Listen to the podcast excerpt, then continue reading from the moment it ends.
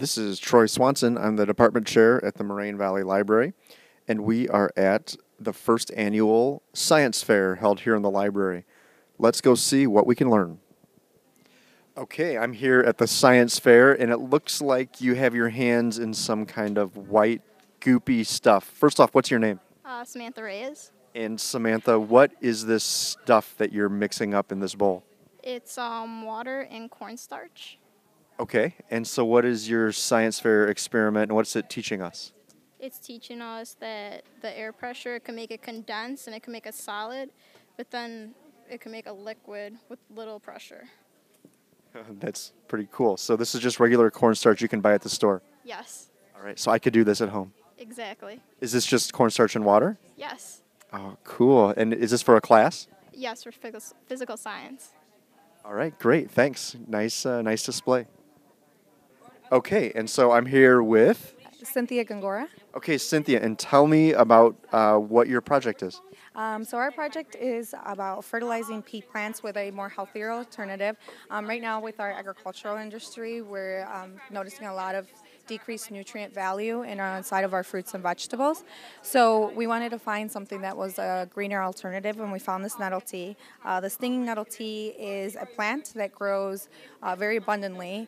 Um, like weeds, so it's very accessible, and we figured that if it does work, people could use it in their gardens. Um, and what we're finding, uh, the first trial around, there wasn't a lot of control with the water and the concentration, but our second run now, um, the water, just simply out of just noticing the moisture of the uh, water, um, just which is just straight water. Um, it's very dry. Our nettle tea is actually keeping a lot of the moisture inside of the soil. Our plants are also overall growing taller. They're growing greener.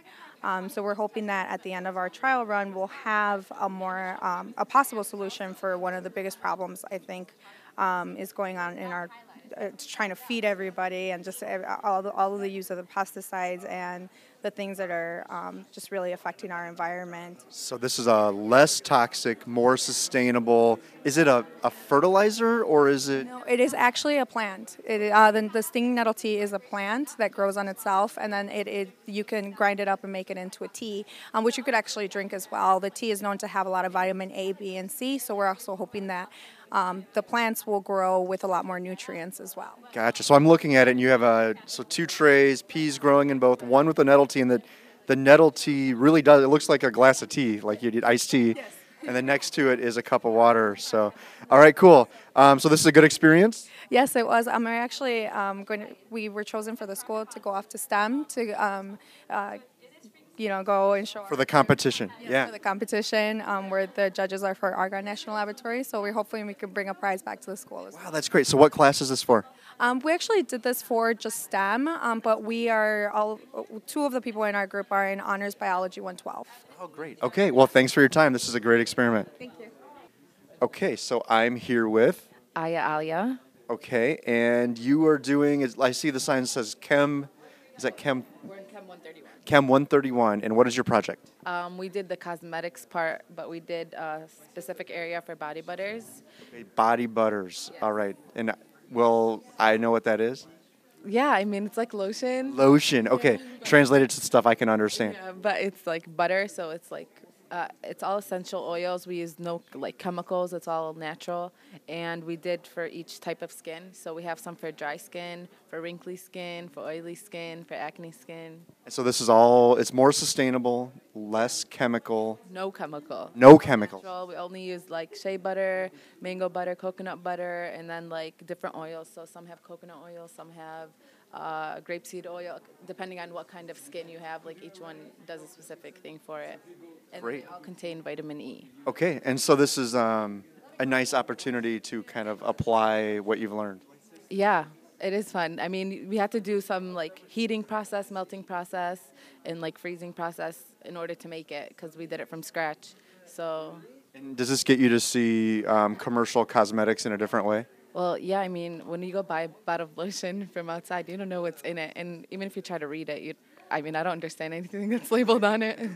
Great. Okay, great. Well, let me jump over here with Sam. Sam. Yes. Okay, and tell me, you're also doing the cosmetics. Yes. Yeah, I'm doing a lip balm, which is basically uh, a lot of stuff for your lips so your lips stay hydrated and smooth and healthy and just happy all around. Okay. And trying the same approach, n- no chemicals. Okay, so what? So what? Do you, how do you make um, non-chemical, healthier lip balm? Well, what you have to start with is um, you have to use shea butter, beeswax, um, just almond oil. Uh, we also use a cap, uh, vitamin E capsule, which is just for the naked one. That's like one of our names that we chose for it. And it's just basically, it has nothing in it, no chemicals, no silicones in it, nothing in it. So it's all natural, all organic and free. And is this something that um, you could make at home, or is this just a demonstration that it's possible that we should be looking for this when we're out buying at Target or wherever? Oh, totally. Yeah, you can make it at home. You can go buy it. Um, it's up to you. You know, you can go. You, it's really easy to make at home. It took maybe about ten minutes just to make it, and just chill it for a good half an hour, and then you have your own lip balm. Okay, great. Thanks. I appreciate it. Okay, we're moving down. This uh, is very interesting. Uh, tell me your name. My name is Muhannad Abu Nijma. Okay, and what are you doing here? I see some smartphones on glass trays. Yes, this is actually um, a build your own microscope where uh, you just cut some wood, cut some plexiglass, and you drill a hole. You can buy any lenses, microscope lenses from eBay, Amazon. Even you can open up a laser and you can use that lens. You put it in the hole and you just put your smartphone in any slides, any leaves, any microorganisms on slides, and you get your own microscope. So this is these are you have standard um, slides like you use for chemistry class or bio class. Bio, All of these from microbiology. All of these slides are from microbiology. okay, and then you take a smartphone and you're using the the um, cameras on the smartphone with the lenses to to uh, zoom in on the image. Yes, we're using the camera smartphones to zoom in on the through the lenses and you get a really clear pictures of the microorganisms. It's really nice and cool. And it's less than twenty dollars to build. So. Nice, less than twenty dollars. So you're gonna you're working to put the um, the uh, microscope manufacturers out of business. Yeah, exactly, exactly. And we're actually trying to send these to Africa to help them. They can't afford the hundreds or thousands worth of microscopes, so we're gonna try to send these to Africa and they can use. Yeah, wow, this is great. So, I mean, it's less than twenty dollars with the kind of hidden, as long as you own the smartphone to start with. Yeah, as long as you own the smartphone, really. Yeah, but kind of a cool thing is that you could have these in class, and any student could show up with their own phone, and then take their own pictures and recordings to study later. Yes, yeah, they can take their own pictures. If it's a moving particle, you can take a video, go home, review it. It's really nice to even see uh, moving microorganisms and take videos of them. And Yeah, this is great. So, where did you get the idea for this? well, the idea came from our uh, chemistry teacher. She built one before. It kind of worked. She was really happy with the results. I think she sent it to Poland or Africa. They really loved it and they've used it. They've sent her um, thank you notes and started from there. Yeah, this is great. So, who's your teacher? Uh, for that, Yeah. Yeah. Okay. Great. This is excellent. Well, thank you so much for your work and for uh, showing this to me. you're very welcome. Nice.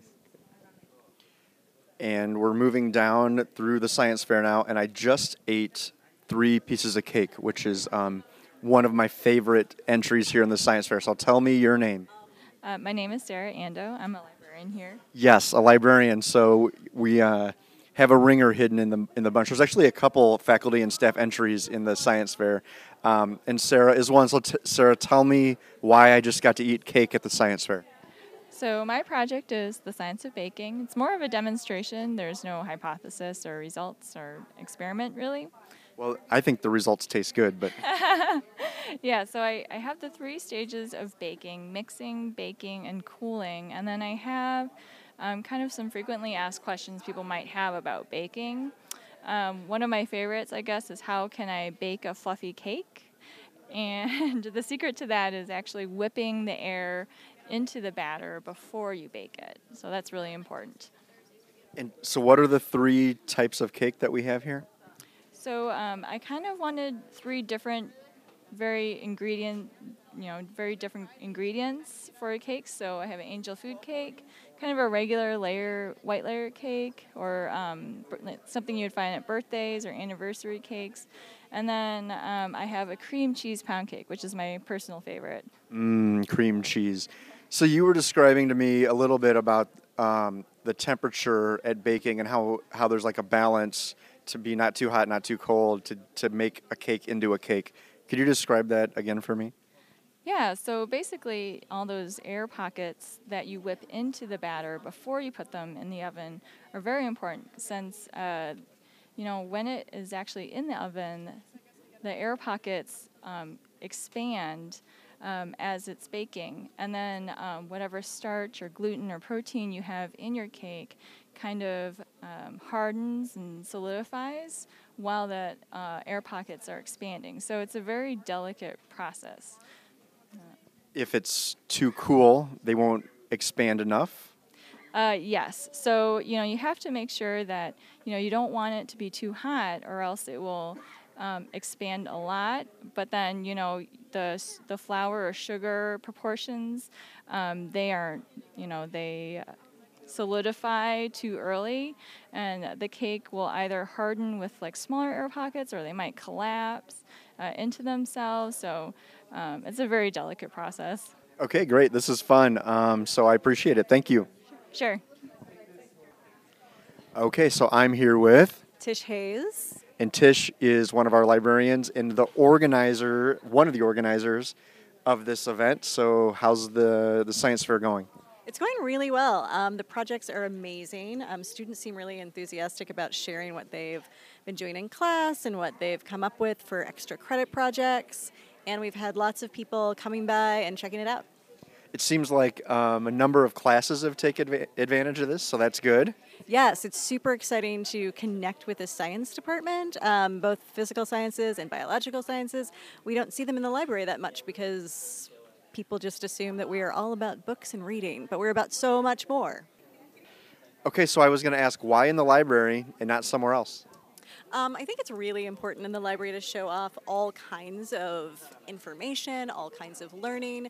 Um, it's a great space to connect with students um, about really important topics. Um, and science, in all of its various forms, shows off um, things that we're most passionate about. Um, so, asking questions, doing research, um, helping us understand um, what's going on in the world. So, I think it's a great, great connection. Yes, well, and this looks like a great success. So thank you, and we look forward to this into the future. Thank you, Troy.